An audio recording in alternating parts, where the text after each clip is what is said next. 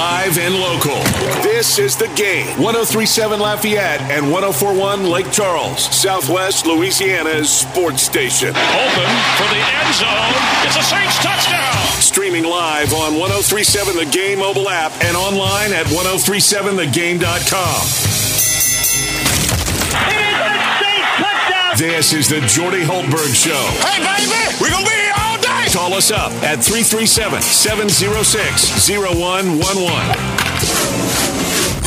I like this kind of party. Now, here's your host, Jordy Hultberg. We're going to be here all day. That's what they're saying in Hoover, Alabama already as the SEC baseball tournament gets underway. And already, game one, a two hour rain delay. Bottom of the fifth, Alabama leads Georgia five to one. We'll head to Hoover in just a minute. We'll talk with D1 Baseball's Kendall Rogers as LSU awaits the winner of Kentucky and Auburn at some point in time late, late tonight to see the winner in this single elimination tournament, day one, to see who they play. What does LSU have to do to they're in the NCAA tournament. Have they secured a host bid for the regional? Yeah. We'll talk to Kendall Rogers. Kendall Rogers is the baseball, uh, what Joe Lunardi and Shelby Mast are to base basketball. He's he's a bracketologist. He's got it all figured out and all the the pros and the cons. So we'll we'll talk with him about that. The Raging Cajuns, of course, get ready for Sunbelt tournament play on Thursday as they take on um, South Alabama. And it's the best of three series in the Southland Conference as uh, McNeese will host Southeastern starting uh, Thursday at Joe Miller Ballpark in Lake Charles. Um, Got to win two.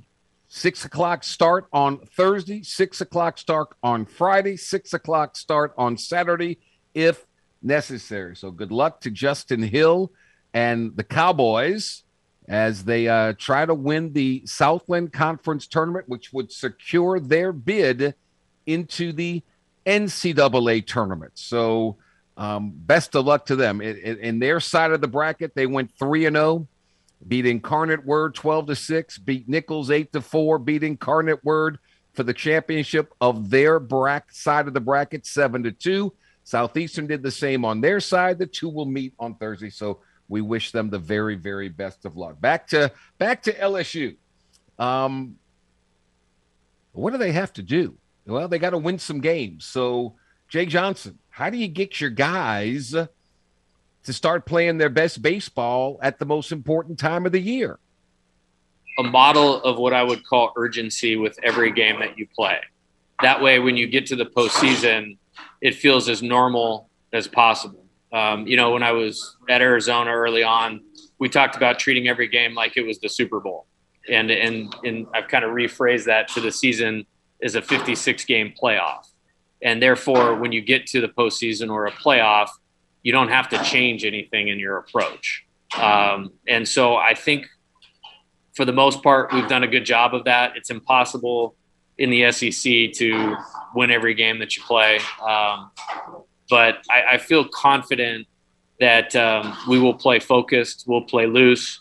Um, it just becomes a matter of playing good, good baseball. And so when you can simplify it to, it becomes all about the play and, and the fundamentals. You're not attaching anything else to it or adding any extra baggage to what you need to go do to win. That's usually a good space to be in as a team. There's Jay Johnson. The Tigers are in Hoover. They'll uh, play tomorrow at some point and time.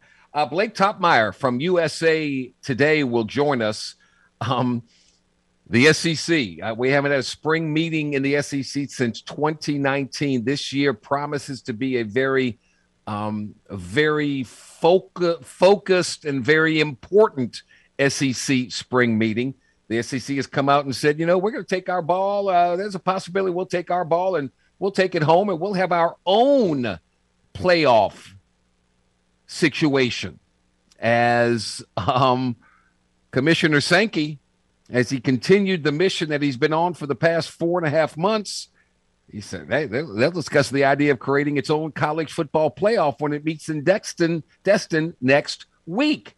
We'll talk to Blake Toppmeyer about that. And amidst the the the turmoil between Nick Saban and Jimbo Fisher, well, a former Texas A&M commit dropped his commitment to the Aggies and has uh, committed now to Alabama. And he comes from the state of Louisiana. Four star quarterback Eli Holstein out of Zachary. Holstein and Arch Manning consider the two best quarterbacks by far in the state and two of the best quarterbacks in the country. Nick Saban gets gets one. Uh, take that all your all, your NIL money, Aggies. He's coming to the Crimson Tide. The Boston Celtics beat the Miami Heat last night 102 to 82, outscoring Miami 29 to 11. I think Miami scored their first field goal in the first quarter with about three minutes left to go in the quarter. Then after that, it was all all she wrote. Miami, not one of their starters scored in double figures, not one, including Jimmy Butler, who had six points. PJ Tucker, zero. Bam Adebayo, nine points. Kyle Lowry with three. Max Strus with zero.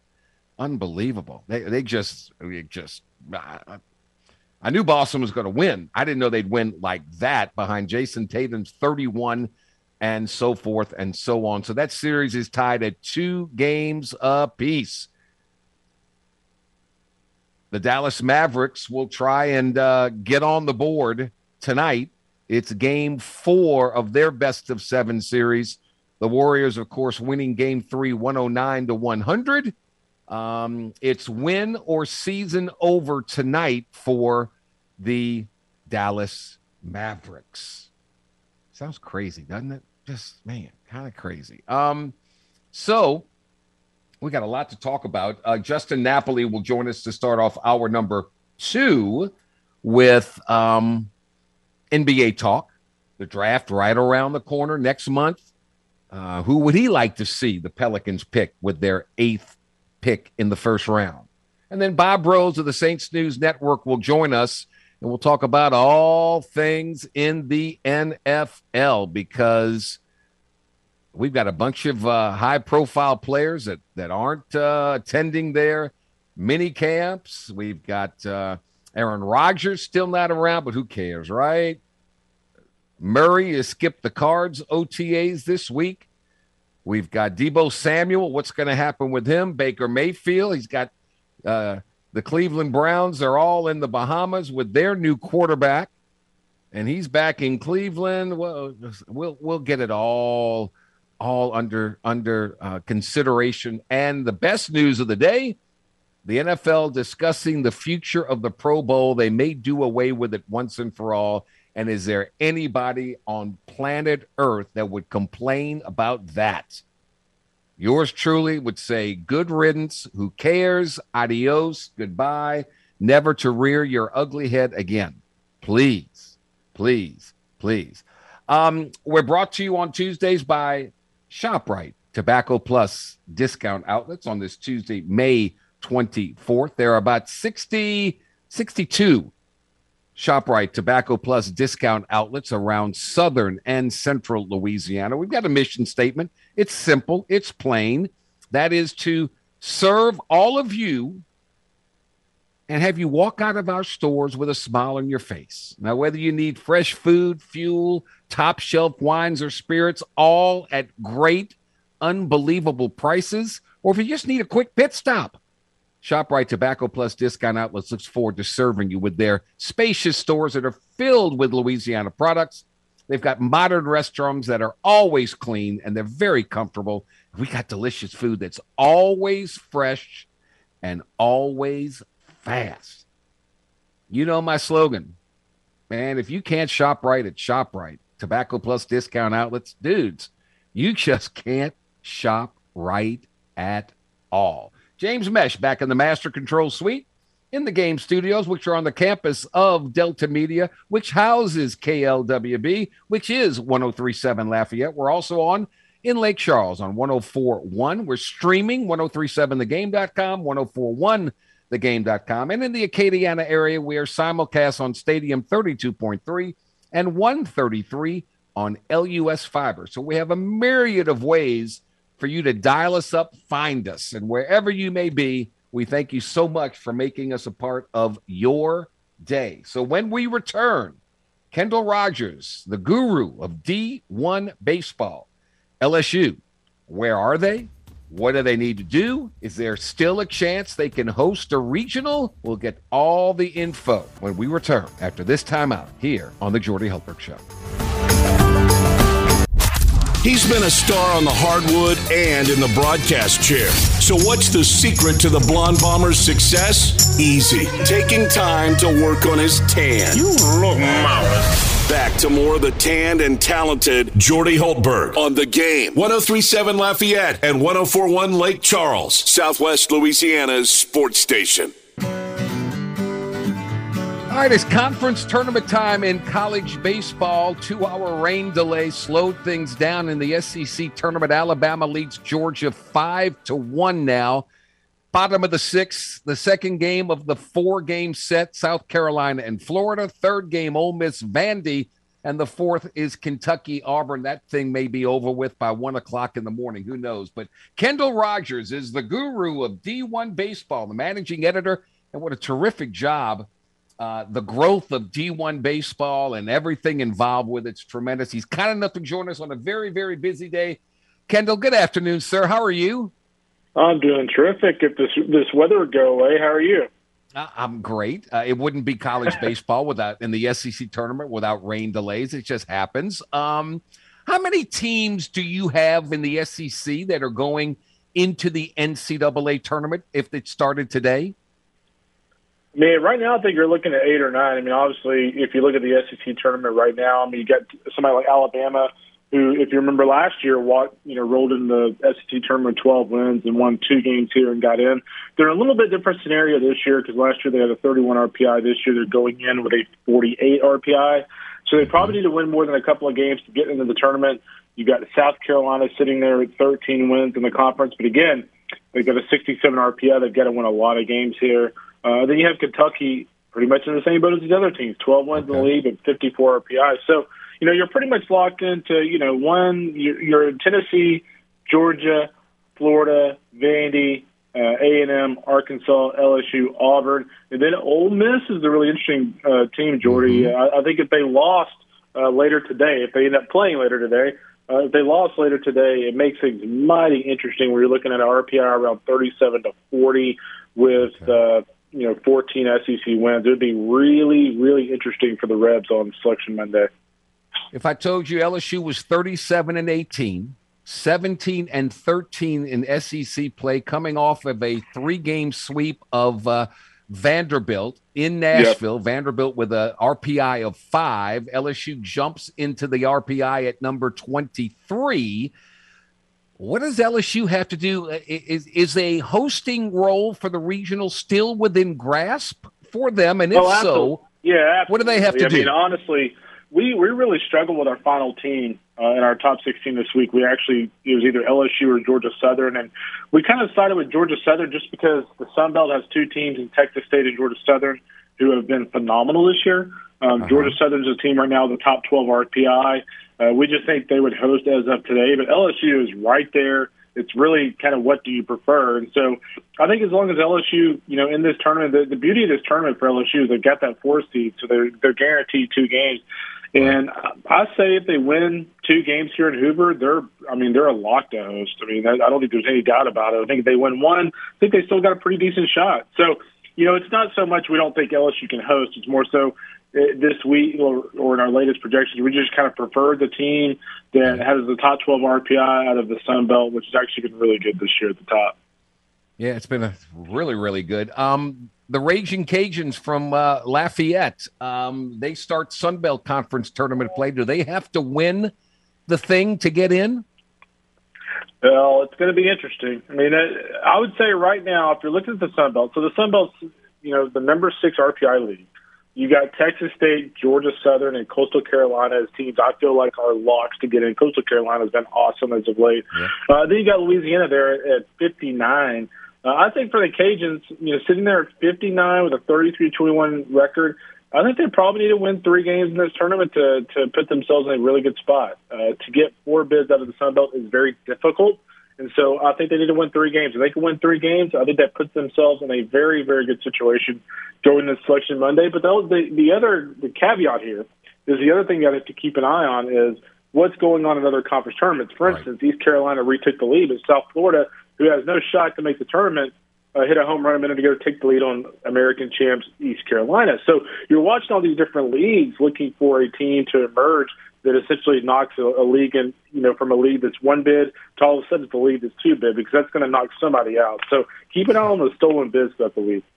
And uh, in the Southland Conference, McNeese is taking on Southeastern, best two out of three. I like how they mm-hmm. do those division, division, and then join them in. And, and if McNeese wins – that conference tournament, then they're in somewhere uh, as a as a three or four seed.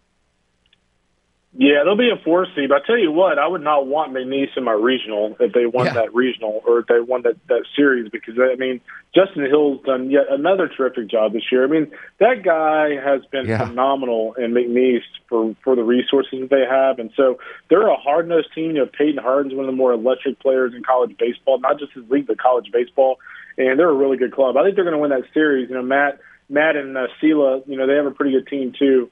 But uh, I like McNeese to win that. And I tell you what, I, again, I would not want them at regional. They can absolutely beat anybody. Kendall Rogers, kind enough to join us. Um, just a few more minutes. You've seen a lot of baseball. Uh, how mm-hmm. good is this Tennessee volunteer team?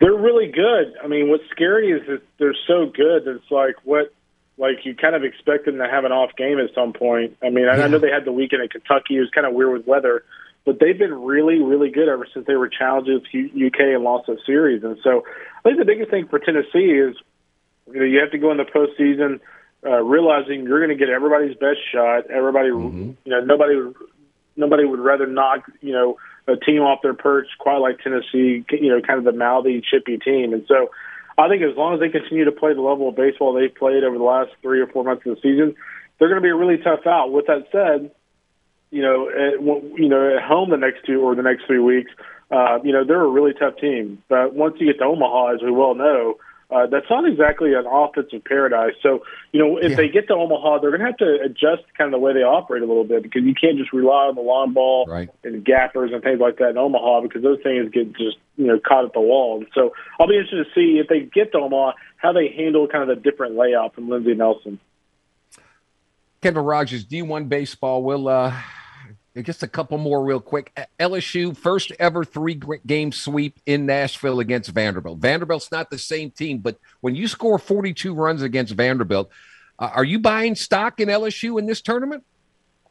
You know, I, I said a couple weeks ago. I can't. I can't remember if it was on a radio show or our podcast, but I said a couple weeks ago when I when I watched the Ole Miss series, I didn't I didn't see LSU being assertive. I didn't see LSU being the aggressor. And I feel like LSU, mm-hmm. when it's at its best, is when it's the aggressor. And I thought that Vanderbilt series, it was the aggressor in games one, two, and three, and you saw the end result. So I, I think LSU is starting to figure out that formula a little bit.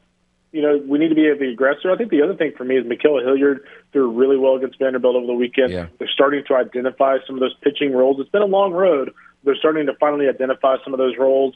And so I, I like where this team's at. I think we learned a lot about LSU last weekend because it was easy after that Ole Miss series to go, boy, like yeah. this team is headed the wrong direction. And then what do they do? They answer by going on the road and and really just beating up a Vandy team who looked great the previous weekend at Arkansas. So I like where they're headed. I want to see them do it again this week because it's one thing to do it uh, one weekend. I want to see them do that again here. I mean, not necessarily beat somebody by 11 runs, but I want to see them right. play a good brand of baseball here in Hoover. If they do that, I start to feel very good about this team going to postseason. I didn't realize LSU got 106 homers on the year, the the highest since the 2009 team that had 107. Yeah. So uh, it's been an up and down roller coaster kind of a year. But one player who has been uh, good all year long, the SEC co-player of the year, uh, Dylan Crews. He kind of took the thunder from um, some of the other high-profile players on LSU, but he's been terrific at center field, man. He really has, and he, he's a great kid, and you know he was awesome last year as a freshman. And it's, yeah. it's kind of funny when I think back because when he got to LSU, uh, the kind of the mo on him was like, oh, he's got a lot of swing and miss, swing and miss. But I tell you what, whether it's last year or this year, I mean, he's just been a phenomenal hitter. He has a mature approach. He's he's not chasing stuff left and right in the zone. He's got big time power. He's playing his position well. He is the overall product that you want, whether it's a prospect or a college baseball player. And I think he's very much deserving of Player of the Year honors over those two guys. All right, last one. Uh, Alabama five to one over Georgia, top of the seventh. What is the rule now? This thing with this two-hour rain delay pushes everything back. Is there a cutoff time for Kentucky and Auburn, or or if it's ten o'clock, will they go play? So my understanding is they're going to try to play but do not be surprised if we deal with weather again tomorrow, which is to fully expected. If that mm-hmm. happens, I would not be shocked to see this tournament move to single elimination. Because at that point, you just got to get something in. And yeah. you know, if you let's say you get rained out half of tomorrow, or you get rain half the day tomorrow, which is I think it's a hundred percent chance to rain all afternoon. Like you can't get in nine inning games, that many nine inning games in in three days. So I think they'll they'll end up going to a single elimination if we end up not getting to the game in later tonight because we've got a line of storms moving this way that's supposed to be here for at five o'clock. That's supposed to last two hours. I don't I don't see any way possible they get four games in today. Yeah. Hoover needs to spend some money and get a retractable roof, man. Come on. I mean, the, uh, in all honesty, at the least, they need to go to turf. I get it, like like purists hate it, but like if you're going to have an outdoor tournament like this, you really need to have turf because because then when it stops raining, you're ready to roll like ten minutes later dude, there's only so much press box food you can eat. I mean, that's going to be a long day, man. long day. But gotta watch, gotta watch those pounds. I'm just, I'm just glad the tournament's not being held in Louisiana. Can you imagine if I had press box food in Louisiana? I'd be in trouble. man, I look. Thank you so much for giving us some time today, man. I really do appreciate it. So, in essence, in essence, LSU's definitely in the tournament right now. They're they're razor thin as as far as hosting but if they win a game or two, you think it's a lock? Absolutely, yeah. I, I mean, I actually would go either way with them or Georgia Southern right now. I think with the winner too, I think just seal the deal. I think they're they're hosting. You're the best. Uh, Kendall Rogers, D1 Baseball. Thanks, guys. Uh, enjoy the weekend. Thank you so much. Thanks, uh, if you want to see man. the Astros, you got it, man. If you want to see the Astros in person, listen up. The game 1037 Lafayette, 1041 Lake Charles wants to hook you up with our latest Astros weekend getaway. Houston takes on the Chicago White Sox Saturday, June 18th, and you can be there. Register in the game clubhouse at 1037thegame.com or 1041thegame.com to score four tickets, a tour of Minute Maid Park, and hotel accommodations that Saturday night. Astros weekend getaways are powered by Butcher AC, Le Méridien Houston Downtown, and the game, Southwest Louisiana's sports station. So, Cajuns got to win two or or three to get in. McNeese he picks the the Cowboys to win that uh, Southland Conference matchup with the uh, Lions from Southeastern. We could have all three teams in the dance. Wouldn't that be terrific? All right, uh, we're brought to you by Shoprite Tobacco Plus discount outlets. After this timeout, boy, can the SEC have their own playoff system? And um, Boy, the SEC spring meetings are going to be fun. We'll talk all about it with Blake Toppmeyer, USA Today. Next, after this timeout on the Jordy Hultberg Show on the game 1037 Lafayette, 1041 Lake Charles. Jordy Hultberg is known far and wide as the Blonde Bomber for the perfectly feathered golden mane he rocked back in the day at LSU. Just let your soul go. Just let it shine through. The hair may not be as golden or as long, but Jordy is still making a name for himself. Back to more of the Jordy Hultberg Show on the game. 1037 Lafayette and 1041 Lake Charles, Southwest Louisiana's sports station.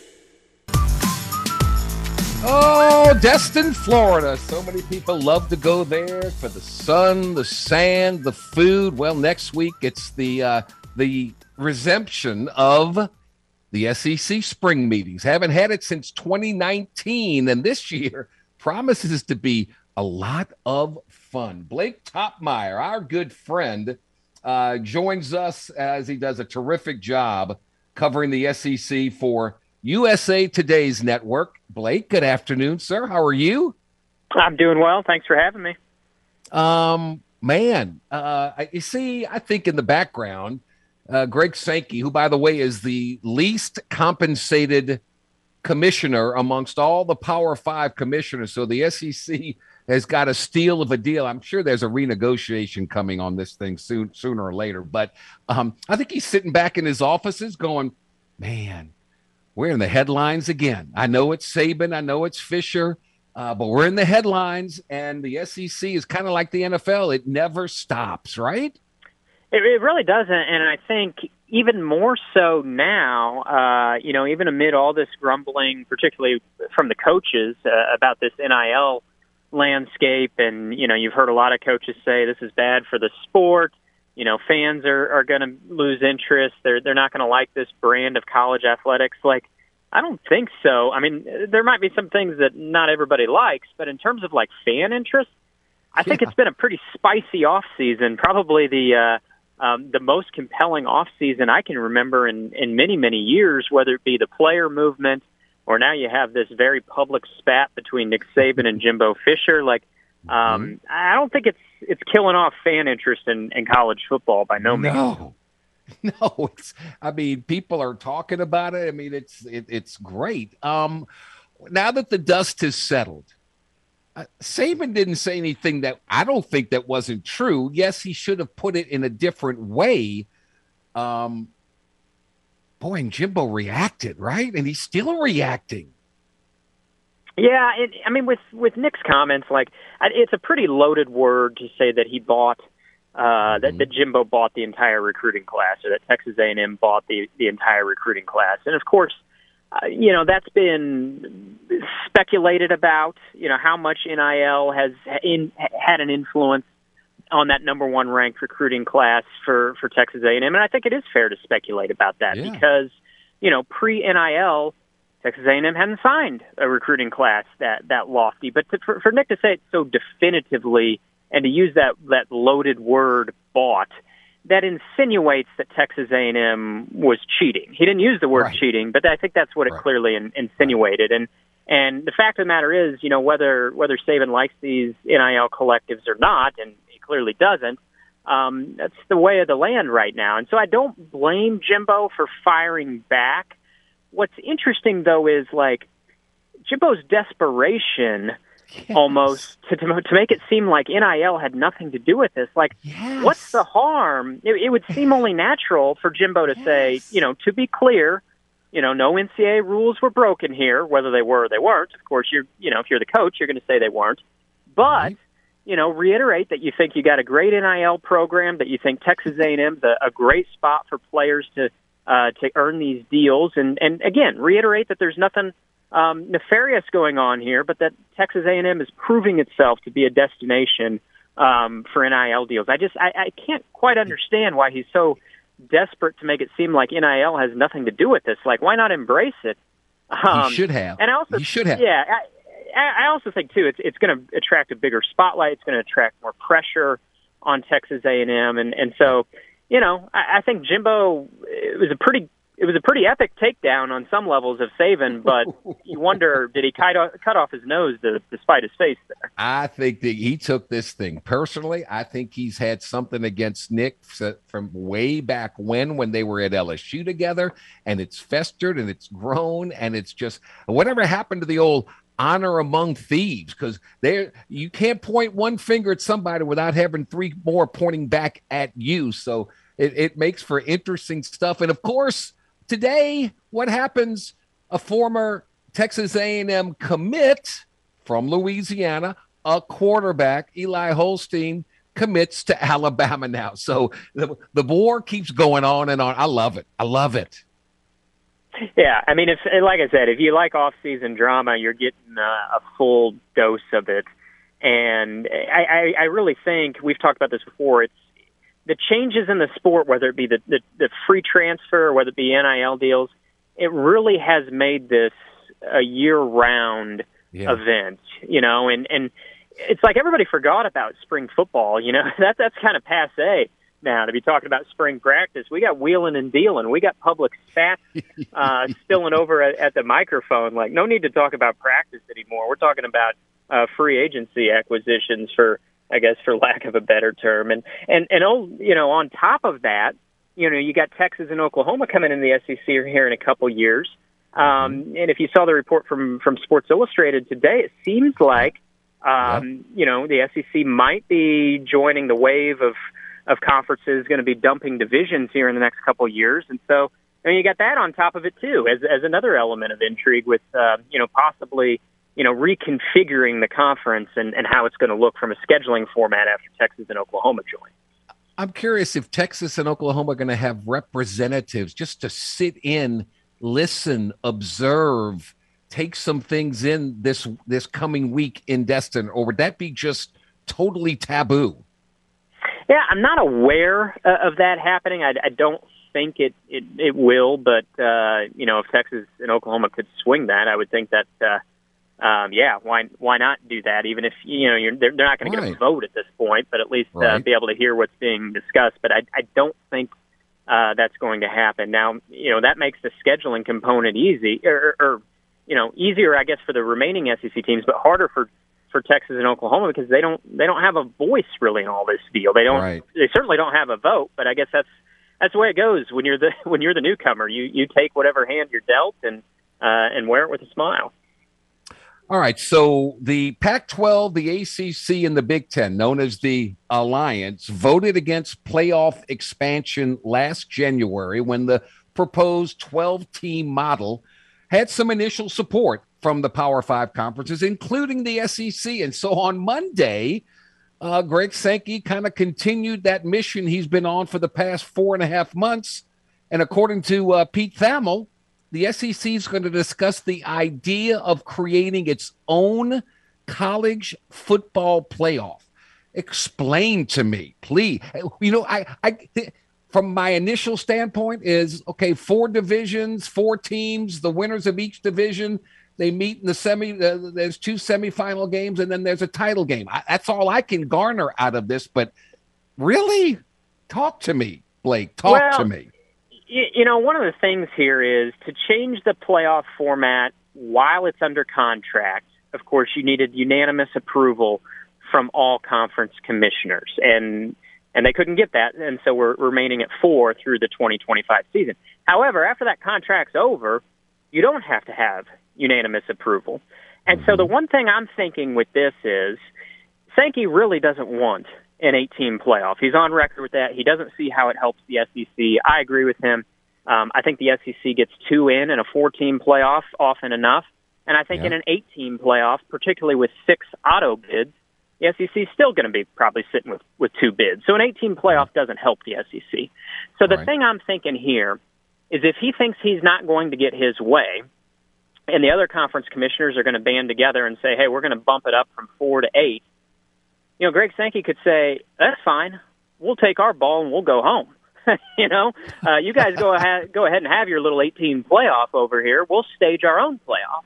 Now, do I think that's the ideal outcome for the SEC? No, and, and no. I think if you uh, you know, if you got Greg Sankey to speak honestly, and I don't even, I think he'll be asked about this in Destin, and I think he'll be upfront about it. I, don't, I don't think the SEC breaking off and forming its own playoff, I don't think he would say that's an ideal, the perfect solution. However, I also don't see him bending the knee and saying, okay, you know, after this playoff contract ends, we'll just accept whatever whatever the rest of you guys want, even if it's something that that the SEC doesn't want. No, I think I think the SEC can play hardball here and say, you know, we're still fine with four or we're fine with twelve, but if you want to go to eight, we're out of here.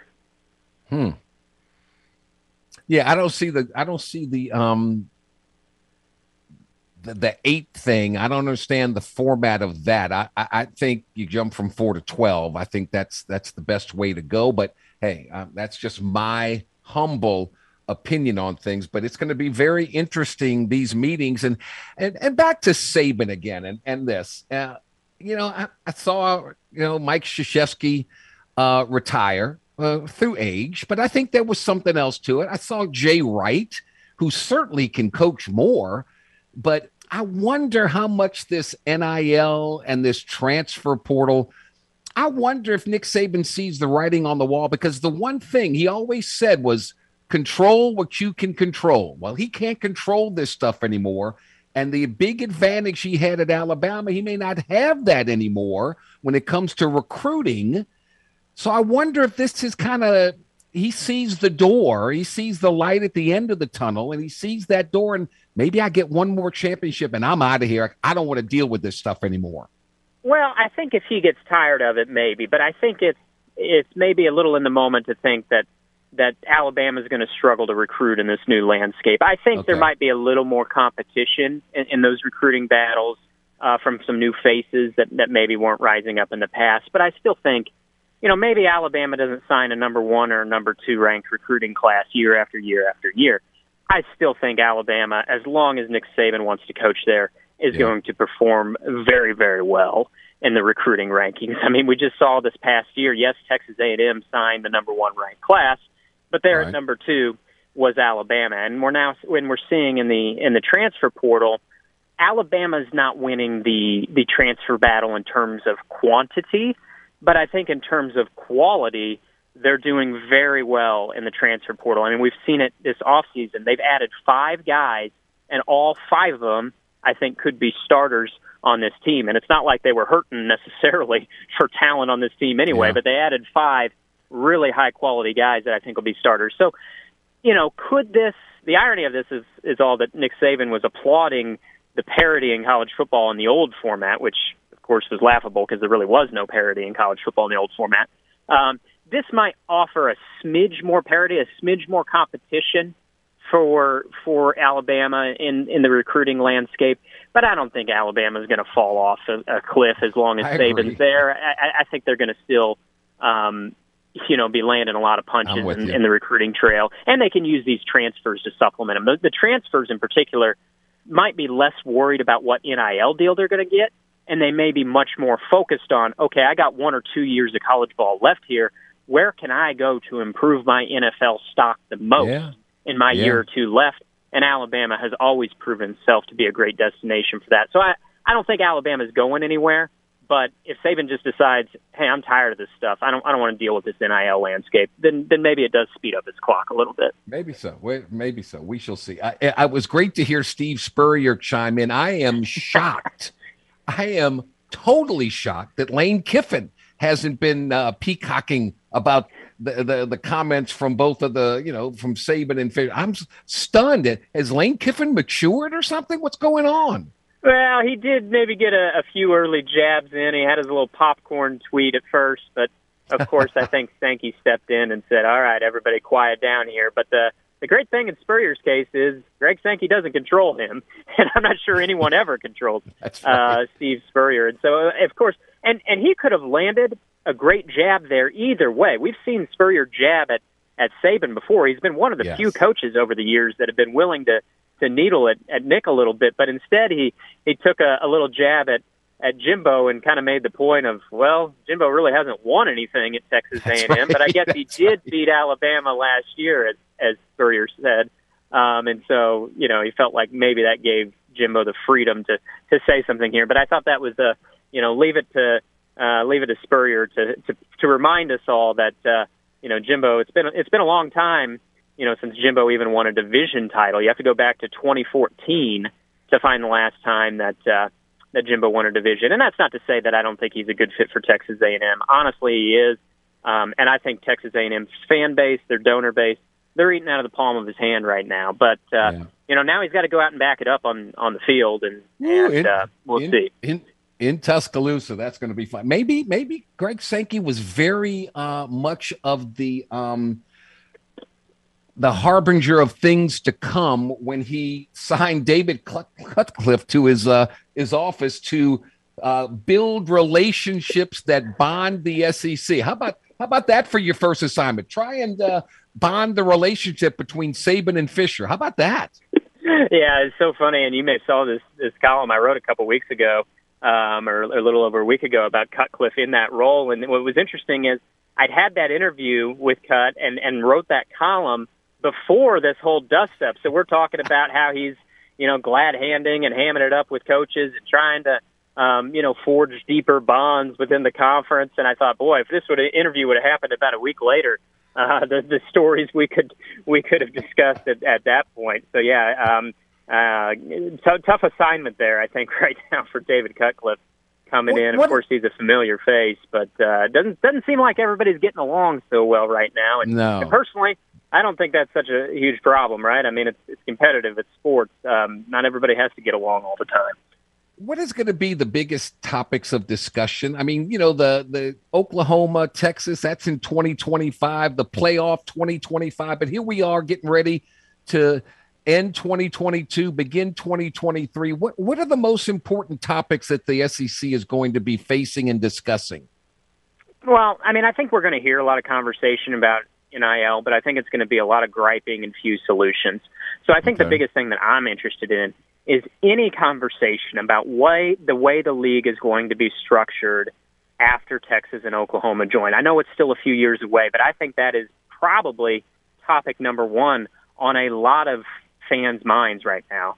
Truly, I mean, I, you know, it- it seems as if the sport is trending in a direction of dumping divisions and going with a you know a single division format and and and what that affects is okay how many rivalry opponents do you have every year Yeah. how many locked in Yeah. opponents do you have um, to preserve some of these rivalries is it, is it just going to be one rivalry opponent is it going to be a couple of them a few of them that you play every year I think Yeah. that's some stuff that that fans are particularly interested in Yeah. and coaches are interested in it too you know and and fan and coach motivations in those cases don't always match if you're a fan I think you want to see as many compelling matchups possible, and you want your team to win as many games.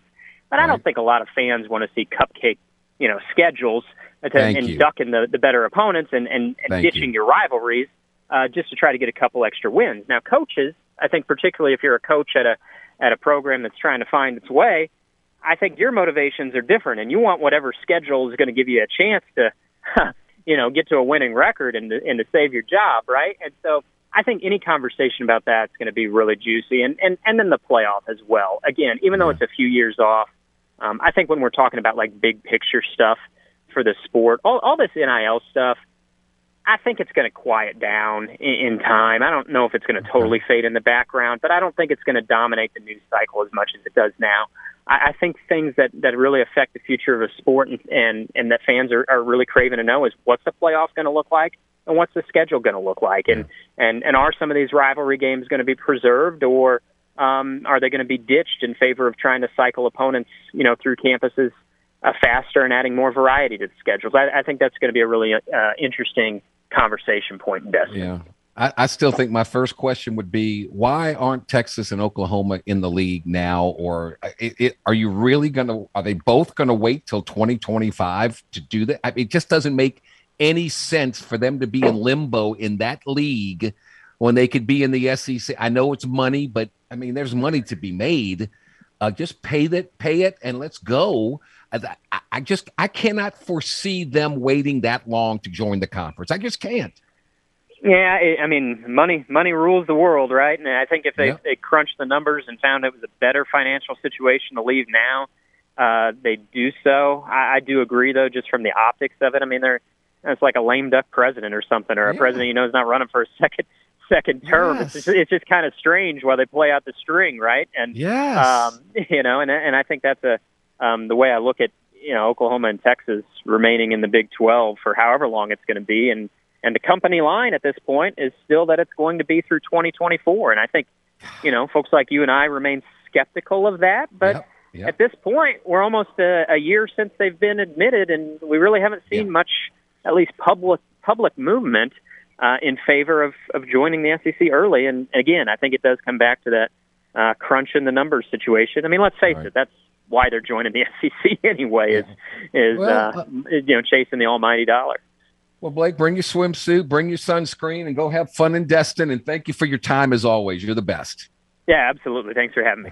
Take care. Blake Toppmeyer, USA Today, covering the conference where it just means more. The game 1037 Lafayette, 1041 Lake Charles wants to upgrade your experience to Downtown Rising with the ultimate Downtown Rising VIP experience. You can score a pair of VIP passes, plus a chance to meet the Cold War kids. Simply register in the Game Rewards Club at 1037thegame.com or 1041thegame.com to win VIP passes for Downtown Rising Saturday, June the 4th. The ultimate Downtown Rising VIP experience is presented by Social Entertainment, Raider Solutions, Louisiana Raging Cajuns, and the game Southwest Louisiana Sports Station. We'll update the SEC tournament. Final timeout, hour number one here on the Jordy Hultberg Show. All right, welcome back. Top of the eighth now at the SEC baseball tournament. Alabama five, Georgia one. Um, let's see here. Uh, so we'll update you on that. Fleur de Links is going to be a new restaurant uh, backed by Drew Brees, set to open near New Orleans. So uh, stay tuned for that one. How about that? Okay, coming up, hour number two. We'll talk NBA playoffs with Justin Napoli, Bob Rose, Saints News Network, all things NFL. This is the Jordy Hultberg Show brought to you by ShopRite Tobacco Plus Discount Outlets. Are you a Buku Rewards member? If you are, then you know. If you aren't, then you don't. And because if you don't, well, you, you'd save so much money. So much money in the store. You can save significantly at the fuel fill up. With their new Gator Gas program, you can earn additional cents off per gallon on every fuel purchase. Just become a Buku Rewards member at ShopRite Tobacco Plus discount outlets. This is the Jordy Hultberg Show on the game. 1037 Lafayette, 1041 Lake Charles. We are Southwest Louisiana Sports Station. One down, one to go on this Tuesday, May 24th. We'll be back. Live and local. This is the game. 1037 Lafayette and 1041 Lake Charles, Southwest Louisiana's sports station. Open for the end zone. It's a Saints touchdown. Streaming live on 1037 The Game mobile app and online at 1037thegame.com. This is the Jordy Hultberg Show. Hey, baby, we're going to be here all day. Call us up at 337 706 0111. I like this kind of party. Now, here's your host, Jordy Hultberg.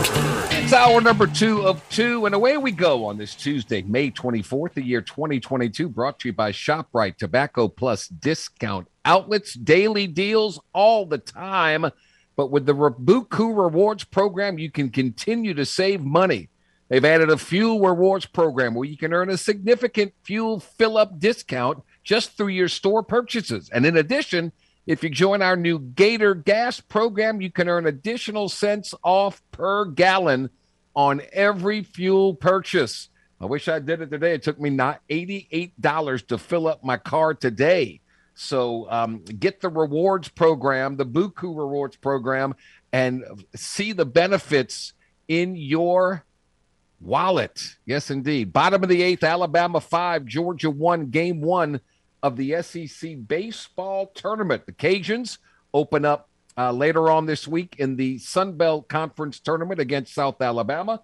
And it's a best out of three series between McNeese and Southeastern in the Southland Conference tournament. That gets underway Thursday as well.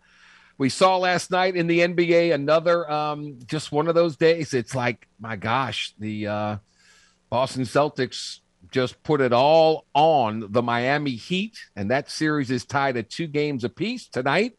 It's the Golden State Warriors trying to close out the Dallas Mavericks. Let's talk some some NBA hoops with our good friend, Blue Crew Media's Justin Napoli. Justin, what's happening, my man? How are you? Good, Jordy. It's good to hear your voice. How's everything going? Everything's good, man. Um, these NBA playoffs. Um, Yep. look, Golden State's going to win. Golden State's going to win in the West. Who's going to win in the East? Who do you like? I wish we could just fast forward and just get to the uh, NBA draft because at this point, uh, it's just been really unwatchable. And you know, the Celtics are a good team, but they're banged up. The Heat are a good. Yeah. They're kind of banged up as well. And as you know, as you were mentioning it, as we're about to get on, it's just it's just blowout after blowout. Um, I see this going seven in the Eastern Conference, and I do too. Uh, I think the Heat will probably take it. Um, Wow. But I mean, I don't see anybody beating the Warriors. The Warriors are so deep. Uh, they're back to their, you know, blitzkrieg in the third quarter. They're playing defense. Steph Curry's, un, you know, out of his world right now. Klay Thompson uh, looks to be back. Um, I remember watching Klay in that last game of the year against the Pelicans, and, and I remember talking to myself just like, he kind of looks like the old Klay. I know he got to a bad start uh, coming off the injury, multiple injuries, but he looks to being back to Klay Thompson of old, uh, defending well and also shooting well. Um, so I mean, I, I really don't think about beating the Warriors, but between the Heat and the Celtics, um, it's just been kind of kind of hard to watch. You know, everything's been kind Yeah. of a blowout, and uh, you really don't know what you're going to get. But I feel like the team with home court advantage, Miami's going to probably win in seven. Um, but you know, the Celtics can the Celtics can win one on the road, but who knows? To be honest with you. Who knows? Who knows? Um, yeah, we'll, we'll see. I think Golden State is the favorite. They're healthier um, than these other teams who keep banging each other up. Um, all right, so you said let's skip ahead to the NBA draft. We had the uh, NBA Combine that took place. Um, anything to report from there that uh, would pique our curiosity? Yeah, I know a lot of people. Um, a lot of people like the kid from uh, Kentucky, Shaedon Sharpe, but he didn't. Re- Yep. What I don't about him, Jordy, and I was talking with a couple people today is uh, I don't like that he hasn't he hasn't played. You know, like he hasn't, he hasn't played basketball. You know, he didn't play for Kentucky. Uh, Right. He kind of worried a little bit. Uh, the one kid who I really like, uh, I think he'll be there at eight, is Ben Mathurin out of Arizona. Um, he's a guy that is NBA ready. And what I mean by that is his body's already formed, but he's NBA body ready. He's got a good shot. He's a high IQ player, uh, very explosive, um, and, and a guy high IQ. You know, I was talking with a couple of other couple people today about we don't need another project. The Pelicans don't need another project. They're Right. they're ready now. And if you want to take a project, I don't think now is the time uh, because the time like they they're ready. Like Zion's coming back, Bi's ready, CJ ready, JV ready. You know, we're ready to win now. So I don't want to see a project. Uh, I, I don't think I don't see Ben Mathurin as a project. And another guy, the only probably there's two people I trade up for in this draft, uh, Jordy. It'd be Jabari Smith Yeah. or Jaden Ivey. I love Jaden Ivey. There's some people I that say too. they don't really like him. He is, I mean, an absolute blur in the full court. He can get to the hoop. He is tough as nails. I really like the guy. I like the kid. He, he, he he's battle tested, uh, and he's a guy that, if you notice, Jordy, when the Pelicans play fast, they're really, really good. And those Suns victories, uh, they ran the Spurs off the floor, but in those Suns victories, they ran the Suns off the floor. And I think in today's NBA, you got to have a guy that can really push the tempo. And some people are Yep. like, well, we have Zion, you have Brandon, you have CJ. And I understand that, but Jaden Ivey is a blur in the open court. Yeah. So, He's you know, he's a guy I really like, and Ben Mathurin. Other than that, Jordy, you know, you're not going to get Chet. Uh, you're most likely not getting Jabari. Um, You know, at eight, either Griffin will take those two, or maybe he trades back and maybe tries to get a veteran in like they did with C.J. McCollum. Hmm, interesting. I, I really do like Ivey. He's got that extra gear. He's 20 years old. He came from Purdue. He can play, I think he can play point. I think he can play shooting guard. I think he can play small forward for you. So I really like it. The other kid that that I personally like, um, and you mentioned it's not a project, and he gives you backcourt scoring. I, I like the Johnny Davis kid from Wisconsin. He's 20 years old. He he's kind of a I don't know. He, he just does a little bit. Plays both both ends of the court. He's comes from Wisconsin, so you know what kind of player you're getting there. He's unselfish. He can score. Doesn't need the ball to be happy, so he's going to play defense. I like him as well. Um, so I don't know. I don't know where they go with this thing. It's going to be very, very interesting. Uh, and they might as well swing for the fence now. They, they get a player that can come in and play right away. Yeah, I mean, that's, listen, I, I think that, you know, it's funny. I, I went through this too. It's like, well, who are we going to add in the offseason? Well, you're about to add a guy named Zion Williamson who Yeah. averages 24, Yeah. 24 points per game and 62% from the field. So he's going to be a pretty good addition for these Pelicans. Uh, but they got to get shooting. And I keep saying this, Jordy. All good teams have depth. Look at the Final Four. I mean, they got you got to have guys coming off the bench that can be productive. And I like I look at the Mavericks, and you know they're not great, but they, they have decent depth. Like they have Bertans coming off the bench, and he's doing product. He's playing productive minutes. You look at the Golden State Warriors. I mean, they have Jordan Poole coming off the bench. I mean, you look at you know in the East with the Celtics, you have Grant Williams coming off the bench, who's been very very productive. And then Yeah. also obviously the Miami Heat. I think the Miami Heat. I know Duncan Robinson and Tyler Herro. I mean, Herro have obviously hurt last night. But they got Mhm. Oladipo coming off the bench, who filled in Yeah. very nicely last night. Had twenty something points. That's Yeah. what this team has always missed with the Pelicans. You're going into next year. The thought process needs to be that Brandon Ingram and Zion Williamson, maybe even CJ McCollum, are not going to play 82 games, and that's okay.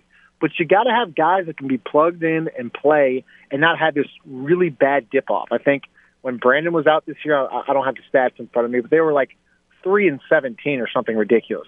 That can't happen next year. If you want to honestly be a contender, you got to have a bench depth. You got to have guys that can plug in for Zion Williamson and Brandon Ingram, so they don't have to carry the load for 82 games. Are you of the belief that uh, uh, that Trey Murphy's going to make an incremental leap? Uh, look, he he played so well in the playoffs. Um, he, he really became a factor. I, I think his confidence level has got to be up high, and I think I think here's a guy that can that can come off to be that sixth man, maybe off your bench, that can give you scoring, that can play some defense, that does a little bit of everything. I think he's going to. I think. I mean, at least I hope he's going to elevate his game pretty significantly. Yeah, I'm big on Trey Murphy. I'm glad you brought him up because that is a guy not talked about enough. Is that uh, also defensively, he's grown a lot. Yeah. Um, in the beginning of the season, he looked lost, and I don't blame him. As a rookie, Right. uh, you are going to be lost. But it looked like later in the year when he's playing meaningful games against the Lakers and the Spurs and then the Clippers and then obviously in the playoffs, his defensive rotations were good. And something not talked about enough with him is his length and rebounding. And what I mean by rebounding, his aggressiveness of rebounding. He's a very aggressive rebounder, which is really nice to have. And so Trey Murphy's be a guy I think I almost Jordy, unless they're making a big play, I, I don't see him being traded. I do see some others being traded, and probably Jaxson Hayes. I think will probably be moved this offseason. Possibly Devonte' Graham.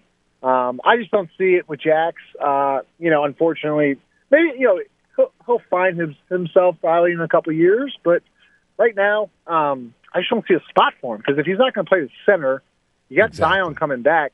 I don't know Right. where he can really play. I'm with you. Um, you know, and, and like Jackson's athletic ability is so great and seems to be a great kid and everything like that. It's just I, I don't, you know, that was a project, Jordy, that didn't Yes. hit. I don't. We don't need Yes. any more projects. No, you don't need that. Uh, Stan Van Gundy started it with this point Zion.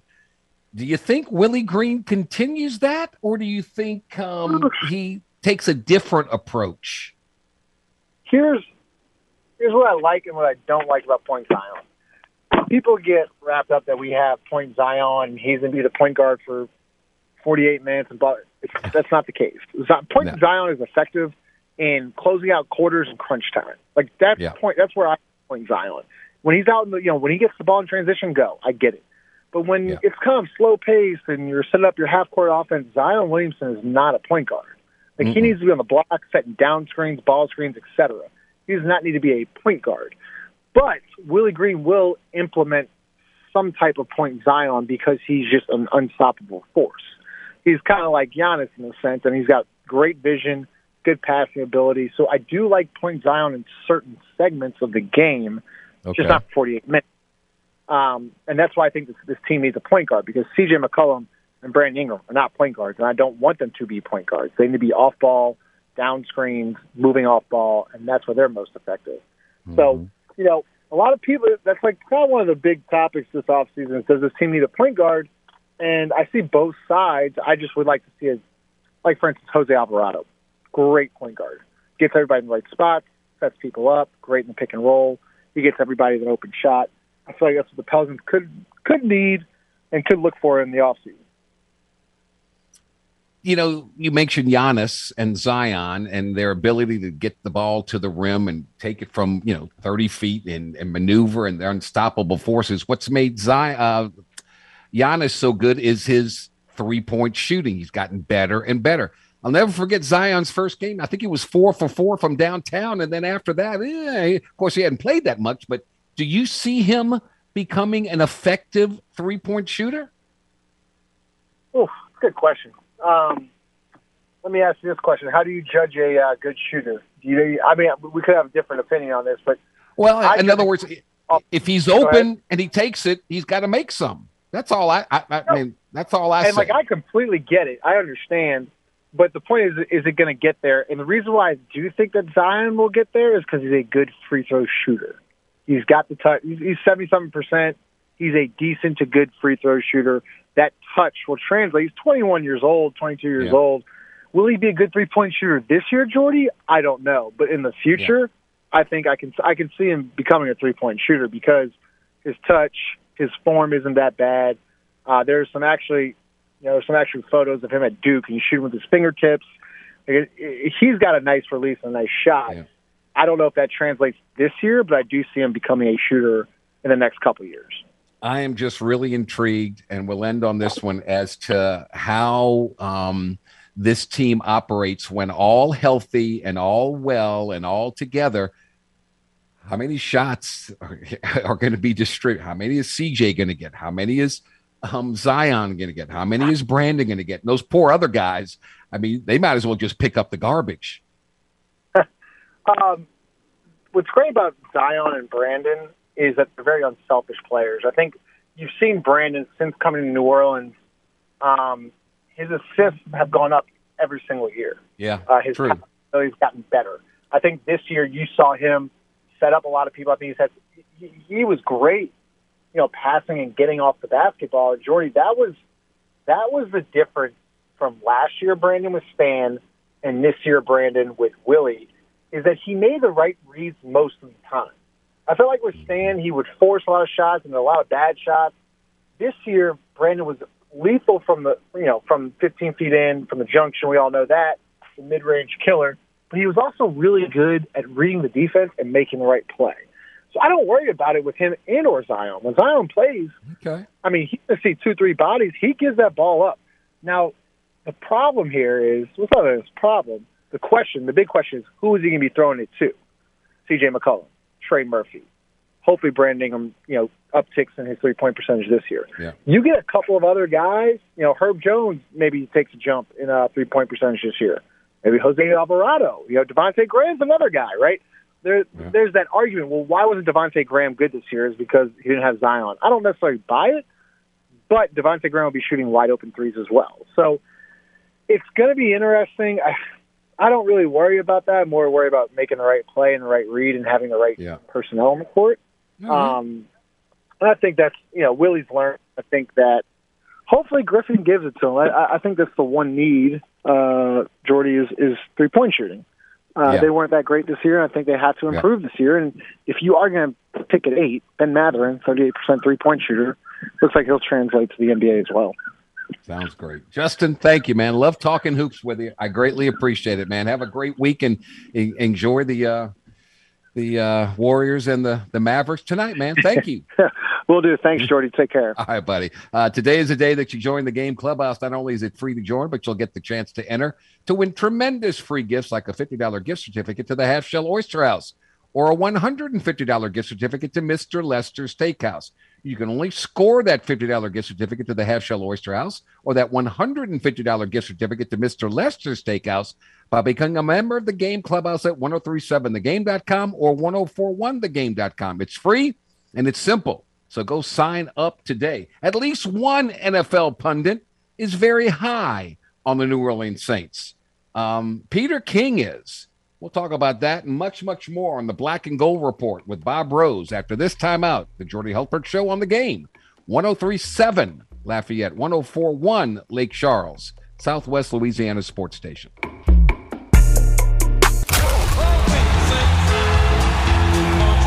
It's time for Jordy to march into some New Orleans Saints talk with Saints News Network's Bob Rose. Here is the Black and Gold Report with Bob Rose here on the game 1037 Lafayette and 1041 Lake Charles, Southwest Louisiana's sports station. Robert, how are you, sir? Happy uh, Tuesday, man. What's going on these days? Happy Tuesday to you, my friend. Uh, whole family has uh, been fighting off a flu virus all weekend, but Mm. otherwise we're hanging in there. Uh, glimpses of OTA, so you can smell football in the air. Can't get it much better. Yeah. Than that. uh, apparently Michael Thomas is in the building. And uh, I don't know if he's going to participate in OTAs, but at least he's there, and that's that's a positive sign. It sure is. It's definitely a step in the right direction. Uh, and I, I think uh, you know, when Dennis Allen mentioned, uh, you know, uh, Michael Thomas in his comments a couple of weeks ago, a lot of people blew that out of context. Uh, you know, worried that uh, that Big Mike would not be available for the regular season.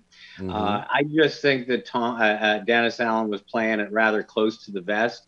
Uh, yeah, I don't. I, I don't believe that the team is going to try to rush Michael Thomas uh, or Jameis Winston, for that matter, back into action through these OTAs. I sure it would be nice to see them in action, but the important thing is uh, that they get healthy quickly and that they're ready for training camp. That's the big date to watch. Are we going to have any issues uh, with the Saints like they're having in Arizona, like they're having in Green Bay, like they're having in San Francisco with key players who are just saying, eh, I want to go to these OTAs, which are not mandatory, right? They're just voluntary, but there's no such thing as voluntary, is there really? Hey, yeah, exactly. I mean, you know, when I when I was coaching, you know, my my athletes knew, uh, you know, that the, the the term voluntary was merely an imaginary word. Uh, I, I, don't think, bar you know, barring injury or you know, family uh, issues or anything like that, I don't see any key Saints players missing time through OTAs or anything like that. The the the coaching staff is going to take it easy on the veterans. Uh, you know, they they want to see that their entire group is in there, and I believe with a new head coach and so many new pieces on both sides of the football, uh, yeah, a lot of these veterans are anxious to get to work in the first place. Bob Rose, Saints News Network here on the Black and Gold Report. I've said it numerous times with you. The Saints have done everything they, I think they can for the most part, offensively to help Jameis Winston. But I think the Saints have done everything they can to help Dennis Allen on both sides of the ball to make maybe fill those huge shoes of a of what could be a Hall of Fame coach down the road in Sean Payton do you feel that same way? And if so, what? How, how does that all going to work? Yeah, Jordy, I couldn't agree more. Uh, you know, we have seen you know, filling an icon, uh, the shoes of an icon like Sean Payton, uh, is certainly going to present numerous challenges for anybody that tries it. Uh, you know, and De- Dennis Allen is is the latest person uh, in the way of Sean Payton himself. Uh, but unlike issues that we have seen other coaches have. And I'm thinking back to when Ray Handley uh, you know, uh, uh, succeeded Bill Parcells for the New York Giants. And you know, we could cite any other number of examples like that. This Saints team is not an aging over the hill team in decline. A lot of their core players, you know, like Kamara, Ramczyk, Thomas, Lattimore, uh, you know, they're in their mid to late 20s, so they're in the prime of their physical careers. Uh, they're locked up for the next handful of years. Uh, there's only a few players that I can think of: Demario Davis, Cam Jordan, Tyrann Mathieu, uh, you know, of the projected starters that are even 30 years old or over. So that mm-hmm. means the bulk of this team is still extremely young. Yeah. Uh, you look at players like Peyton Turner, Paulson Adebo, uh, you know, Pete Werner. They're only coming into their second years. Yeah. Uh, you know, a lot of these other players are still on their rookie contracts. Uh, you know, now the team does have a handful of players to address contractually at the end of the year. Uh, yeah, but outside of that, uh, you know, the the core of this team is still very young uh, and very much intact and hungry. Uh, you know, not to mention, like you said, this organization went out of its way. Uh, you know, Dennis Allen here's your quarterback, Jameis Winston. We're going to give you two first round draft choices to help Winston in the fact in the way of an offensive tackle and a top tier wide receiver. Uh, oh, what's that? You want another wide receiver to go along with Olave and returning Michael Thomas? Here's Jarvis Landry. Let's bolster your defensive side, Dennis Allen. You want Honey Badger? Okay, we'll give you Honey Badger. Yeah. Uh, oh, you know, we lost Marcus Williams. Uh, let's give you the you know, the next closest thing in Marcus Maye. Dennis Allen is, is, also fortunate enough to be with an organization that has you know, stability yeah. and patience. Uh, yeah. You know, something that we couldn't say about you know, for you younger fans. That wasn't always the case with the no. New Orleans Saints, no. especially pre Sean Payton. Uh, yeah, but Dennis Allen is going to be afforded the patience uh, of a little hiccup here and there, uh, and you know, I think he's ready to go. The bulk of that coaching staff you know, is stayed uh, intact. uh, on the offensive side, especially, uh, you know, where Dennis Allen isn't even going to have to turn a you know, turn a winking eye, uh, you know, because his focus is going to remain on the defensive side. Uh, he and Pete Carmichael were with Sean Payton for so many years. Right. Uh, you know, they've been in the same building, the same team meetings. They know each other extremely well. So the continuity of this franchise is going to continue as well. Uh, you know, I, I don't know why. I, I don't know what could possibly, uh, you know, caused Dennis Allen to fail in this situation. Bob, I'm curious. The Saints, everybody knew they wanted wide receivers, okay, and they went via the draft, and then we always thought maybe they were going to get another veteran, and there were some some out there that were very familiar with what the Saints have done because they used to be with the Saints. What was it about Jarvis Landry that made the Saints pursue him rather than other veteran wide receivers? I believe it was Landry's competitiveness as a player. Uh, and even though he is not the most athletic guy, he's an extremely precise route runner. He's he's a very very professional player uh, in the way of you know, practice habits uh, and just the way he carries himself in the locker room and off the field. Uh, you know, all those traits are very important uh, you know, to this franchise in general. Uh, and you know, we we heard in the last week or so that Jameis Winston himself, you know, made a strong pitch for a player for Jarvis Landry in particular, uh, and the Jarvis and Jameis had had some conversations, uh, and the Jarvis legitimately wanted to come here. We uh, all of us heard early in free agency that Landry was looking for a long-term deal uh, in the way of about uh, of uh, about a twenty million dollar yearly average. Mm-hmm. When we all heard that, we just kind of crossed Jarvis Landry off off our to be Saints list, myself included. Uh, the fact that Landry kind of uh, kind of buckled uh, at that contract demand, uh, you know, it shows me that he's ready to play for a championship caliber organization, something that he's not done throughout his career. I, now, I grant you, the Cleveland Browns made a playoff run a couple of years ago, uh, but they reverted back to being the Browns we all know and love, uh, you know, last season. I think Landry is hungry for a championship. Uh, the the fact that he was able to come home to Louisiana, to his roots, where most of his family is, I think played no small, small part in it either. Do you see this Saints offense being one of those down the field type of offense? I see with Michael Thomas, Jarvis Landry, it's their ability to separate and separate quickly. Kamara coming out of the backfield. It just seems like, okay, Jameis, thousand, one thousand, boom, get rid of it. Thousand, one thousand, boom, get rid of it. Boom, boom, boom. That, that's what it sounds like to me. Yeah, I absolutely agree with that. Uh, yeah, and that's something that Sean Payton preached in Jameis Winston last year. Uh, you know, before all the injuries uh, you know, to the receiving core and the offensive line, he wanted to eliminate those mistakes. And we saw Jameis earlier in his career.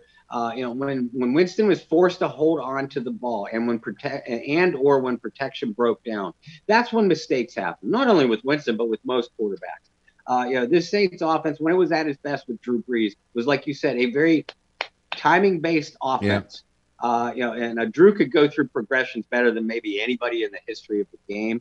Uh, but you know, at the root, this offense is a very timing based offense. And even though Sean Payton is gone, again, keep, Pete Carmichael remains. So a lot of that, uh, a lot of that terminology and mentality is going to remain.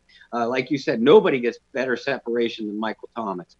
Alvin Kamara is a very rhythmic receiver. You know, everything is on rhythm with uh, right. with AK-41. Jarvis Landry is much the same player. Uh, you know, yeah, the Saints are still going to attack down the field.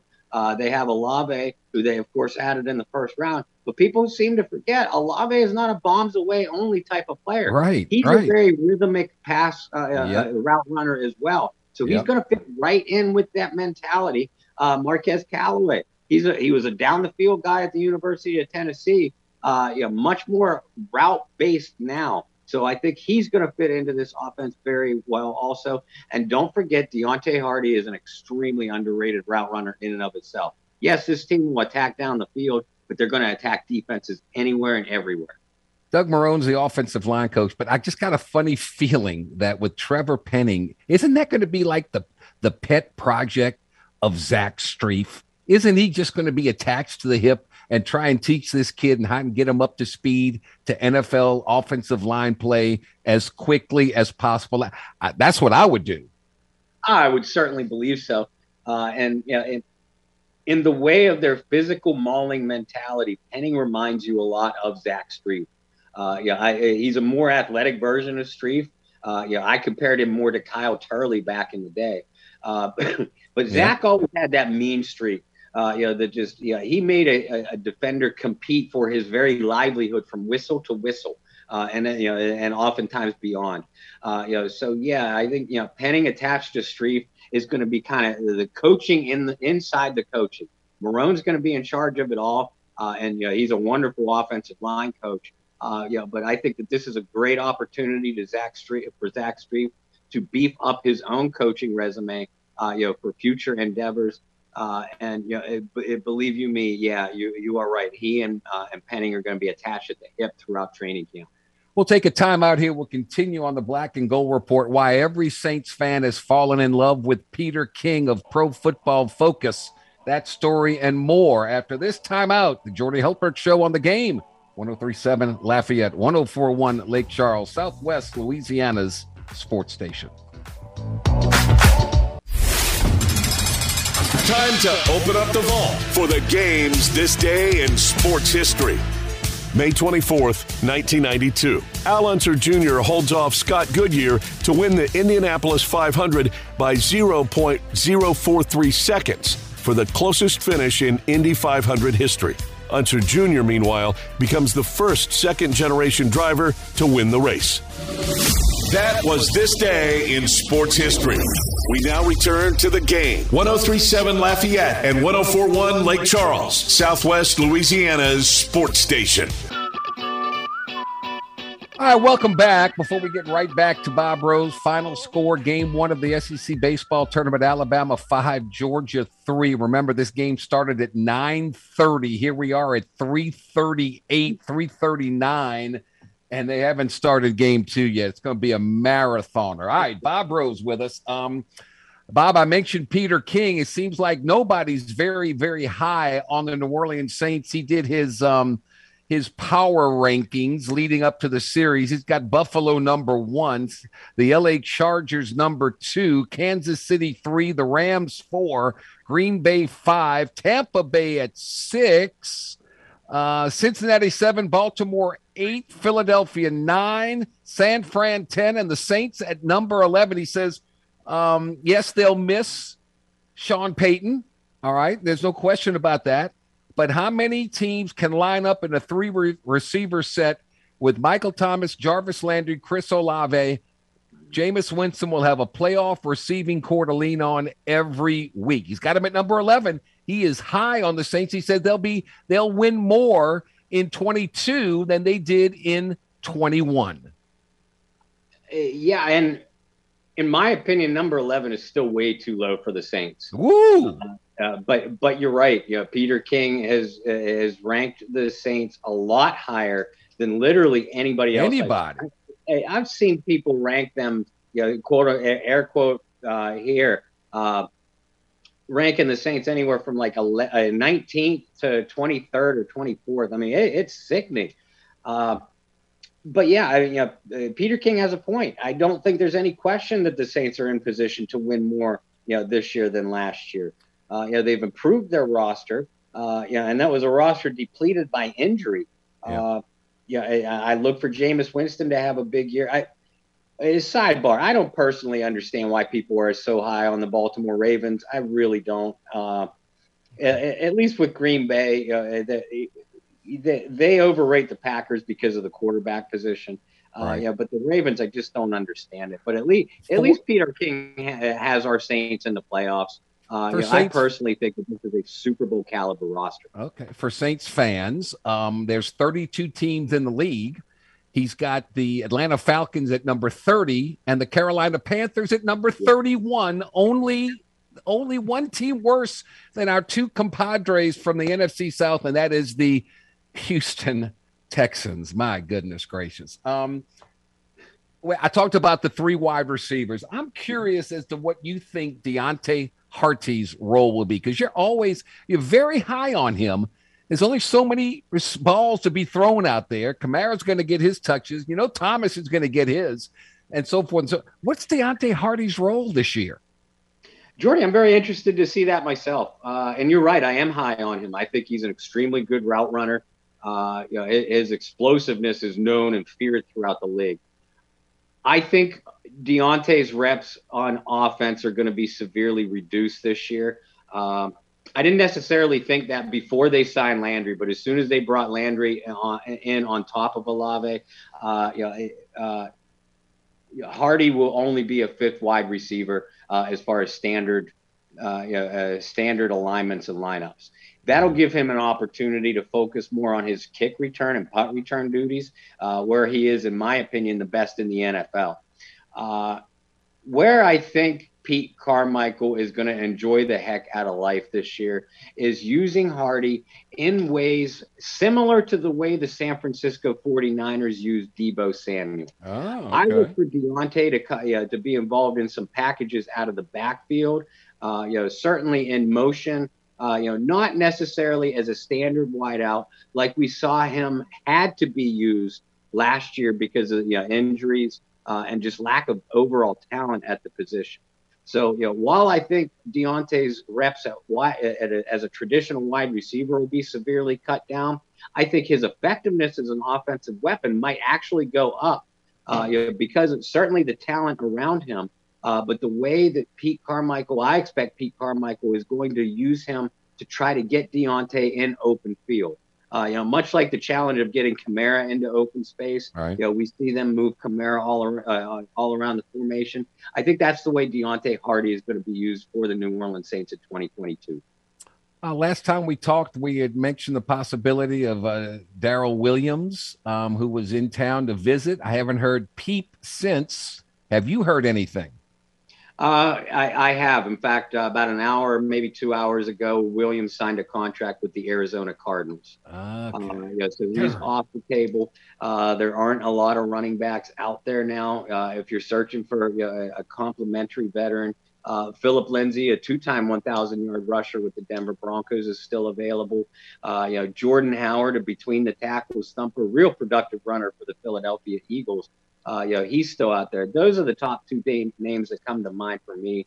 Uh, but I think the Saints missed out on an opportunity for Darrel Williams. Uh, you know, like you said, it's he's a back that you and I have been talking about for a few weeks now. Uh, you know, we wish uh, Daryl good luck in Arizona uh, in 16 of his 17 games for 2022. Uh, yeah, but it's a shame that the Saints missed out on a talent like that.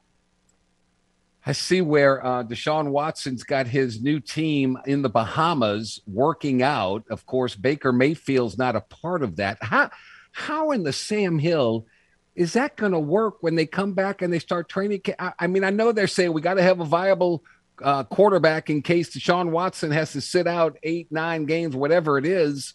Um, I just don't know how that works. It's a mess, isn't it? Uh, I'm sure glad we don't have to deal with that in New Orleans for a variety of reasons. Uh, you know, and we'll even leave the the sticky legal issues out of it. Yeah. But I'll tell you, if you're a Browns coach or front office member or fan, you better hope. Uh, you obviously you hope your quarterback doesn't get a suspension or a very minimal one. Uh, but word from the NFL has to come down pretty soon uh, you know, about this because if it's going to be a, a season long or a very lengthy suspension, then I think you got to bring Baker Mayfield back in that building, don't you? Uh, well, eh, better than Jacoby Brissett, right? Gee. Yeah, exactly. Uh, yeah, but if it's not, I mean, you know, if this thing extends into training camp or close to training camp, uh, you know, without the Browns knowing any sort of suspension length for Deshaun Watson, uh, you also can't have those two guys in the same building at the same time. Uh, you know, so it, this is one of the more intriguing NFL soap operas I have ever seen. Uh, you know, and the Browns dug their own hole as far as I'm concerned. Uh, you know, with the with the classless handling of Baker Mayfield in their pursuit of Deshaun Watson, uh, and now they may have to pay the piper for it. Um, you know, Peter King, Saints eleven. That's a, that's ahead of Tennessee. That's ahead of Vegas. That's ahead of Denver with the Russell Wilson trade. I, I, I thought they might have Denver rated a little bit higher. You're saying no. I can see that already. A lot of people do have Denver rated higher, and it is because it is because of Russell Wilson. Uh, yeah, but and I've said this before. Denver still has to prove to me that they can protect the passer. Uh, they have to prove to me that they can rush the passer. They have a heck of a defense, but they cannot get consistent pressure. Uh, you know, they have to eh, the, that receiving core, as talented it is as it is for the Broncos, they are plagued with drops. Uh, you know, so they have to prove to you know, Russell Wilson even more so than me that they can make plays for their veteran playmaker. Uh, you know, you have kind of you know, suggested uh, you know, a, a couple times in our conversations that yeah, hey, what does Russell Wilson have left? Because we didn't see a lot of what we were used to seeing out of Russ Wilson last year. Uh, you know, so is he on the decline of his career? That's the first question that has to be answered. The second is uh, obviously can Denver protect him? They're mm-hmm. also uh, you know, operating with a first-time head coach. So how is that situation going to mesh? Uh, you know, not to mention the fact that yeah, even if all those questions uh, you know, check for the positive box. If you're a Bronco fan, you're playing in a juggernaut of an AFC West division uh, and a meat grinder of a conference in general. Uh, you know, so while the Broncos might be a very good team, they might end up with a worse record than what the New Orleans Saints do, just because yeah. of strength of schedule. A lot of teams with a lot of uh, uncertainty. The Saints are not, but I, I think a team with more uncertainty maybe than any is San Francisco. Can can Trey Lance play? Is is Jimmy Garoppolo at nearly 27 million on the cap? Is he an insurance policy as a non-star? How do you sell that one to ownership? And can they make peace and a long-term deal with with Deebo Samuel? They seem to be woo, they, they got some issues there. Yeah, they do have some issues. Uh, yeah, I think the Deebo Samuel thing will ultimately be worked out, uh, yeah, at least for the 2022 season but the quarterback position is much the much bigger issue facing the 49ers. Uh, I believe that if they 100% had faith in Trey Lance to take over right now, then Jimmy Garoppolo would not be a San Francisco 49er. You know, we saw, uh, you know, we saw Deshaun Watson move this offseason. We saw Russell Wilson move this offseason. Uh, you know, Jimmy Garoppolo could have fetched a much lower price for teams that were interested in a quarterback, but it didn't happen. And John Lynch, the general manager of the 49ers, yeah, he stood by his guns in the offseason uh, or heading into the offseason. He said that unless you know, that he was willing to go to battle with Jimmy Garoppolo at quarterback again, yeah. uh, unless they got an offer that absolutely wowed them.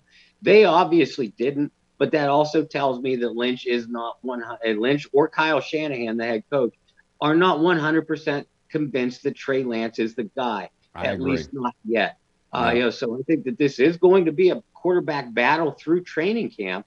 Uh, you know, fans might want Trey Lance, but management probably is kind of holding out hope that Jimmy G wins that job, at least to start out, because of the price tag behind his name.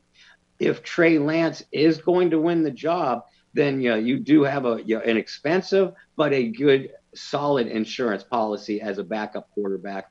But what kind of harmony is going to exist in those offensive mm-hmm. meetings? That's the bigger question. We'll end on this one. Um, you know, you, you can't keep everybody. You gotta, you know, you got you, gotta lose some people. Marcus Williams being one. But if the Saints could go back. Don't you think they'd figure out a way to keep a Trey Hendrickson? Man, you talk about help your defense get a pass rusher, a, a viable, consistent pass rusher, pass erupter, affect the quarterback guy. God, I wish they could have kept him. Yeah, that that has to be the one name that you circle back to. uh, mainly because, and this is no disrespect to Marcus Davenport. I think Davenport is a beast. Uh, I think Peyton Turner is going to be a good player, and you know I personally love Kpassagnon. Uh, yeah, but to have been able to kept to have kept Trey Hendrickson uh, you know, maybe inked him to the uh, type of long-term deal that even Cincinnati nabbed him for, uh, you know, then you wouldn't be necessarily as concerned with Marcus Davenport's contract situation at yeah. the end of this year. You would be in a negotiating, uh, you know, a, a, position of strength negotiating wise. Uh, you know, all the other positions, yeah, they they have filled, you know, quite admirably. Uh, yeah, but to have Trey Hendrickson in, you know, with this defensive line, uh, man, that would keep quarterbacks up late at night. All right, we a tip of the glass to Peter King. He's got the Saints ranked high, but not high enough for Bob Rose. Bob, you're the best. We'll talk to you next week on the uh, Black and Gold Report. Thank you so much. Sounds good, my friend. Have a great week. Bob Rose. Tune in next week to the Jordy Hultberg Show for the Black and Gold Report with Bob Rose here on the game. 1037 Lafayette and 1041 Lake Charles, Southwest Louisiana's sports station. Here's three pieces of advice to live by. Never play cards with a guy whose last name is a state. Don't spit into the wind. And always listen to the Jordy Hultberg Show on the game. 1037 Lafayette and 1041 Lake Charles, Southwest Louisiana's sports station. The Astros look to bounce back tonight against the Cleveland Guardians. You can listen to all the action right here on the game. First pick set for 710. That's the Guardians at Astros Baseball live from Minute Maid Park tonight, right here on the game. Next home, Cutting Edge Realty is holding their annual Luke Day on June the 11th from 9 a.m. to 1 p.m. The charity event benefits Canine Companions, which is a nonprofit that gives to those with dogs with disabilities. The event will be located at Bollier Park Dog Park at 411 West Bluebird Drive in Lafayette. A food truck, Kona Ice Snow uh, cone stand will be on site, plus music, treats, and prizes. All proceeds will be donated to Canine Companions. That's Next Home Cutting Edge Realty's Luke Day on June the 11th. Tomorrow, big preview Southeastern versus McNeese. We'll hear from both head coaches. We'll preview LSU versus either Auburn or Kentucky or who knows who uh, is going on with all the weather related issues there. Plus, we'll recap can the uh, Warriors end it for the Mavs, that and much, much more. Um, thanks to Kendall Rogers, Blake Toppmeyer, Justin Napoli, Bob Rose. If today is your birthday, May 24th, happy birthday from all of us to all of you. You share it with two musical legends. Patti LaBelle is 78, Bob Dylan is 81. James, thank you so much. Thanks to all of you for listening in, to our partners that make it possible. Until tomorrow, I'm Jordy Hultberg. Stay thirsty, my friends. Do everything you can to stay healthy, my friends. Let's be kind to one another and let's be happy. So long, everybody.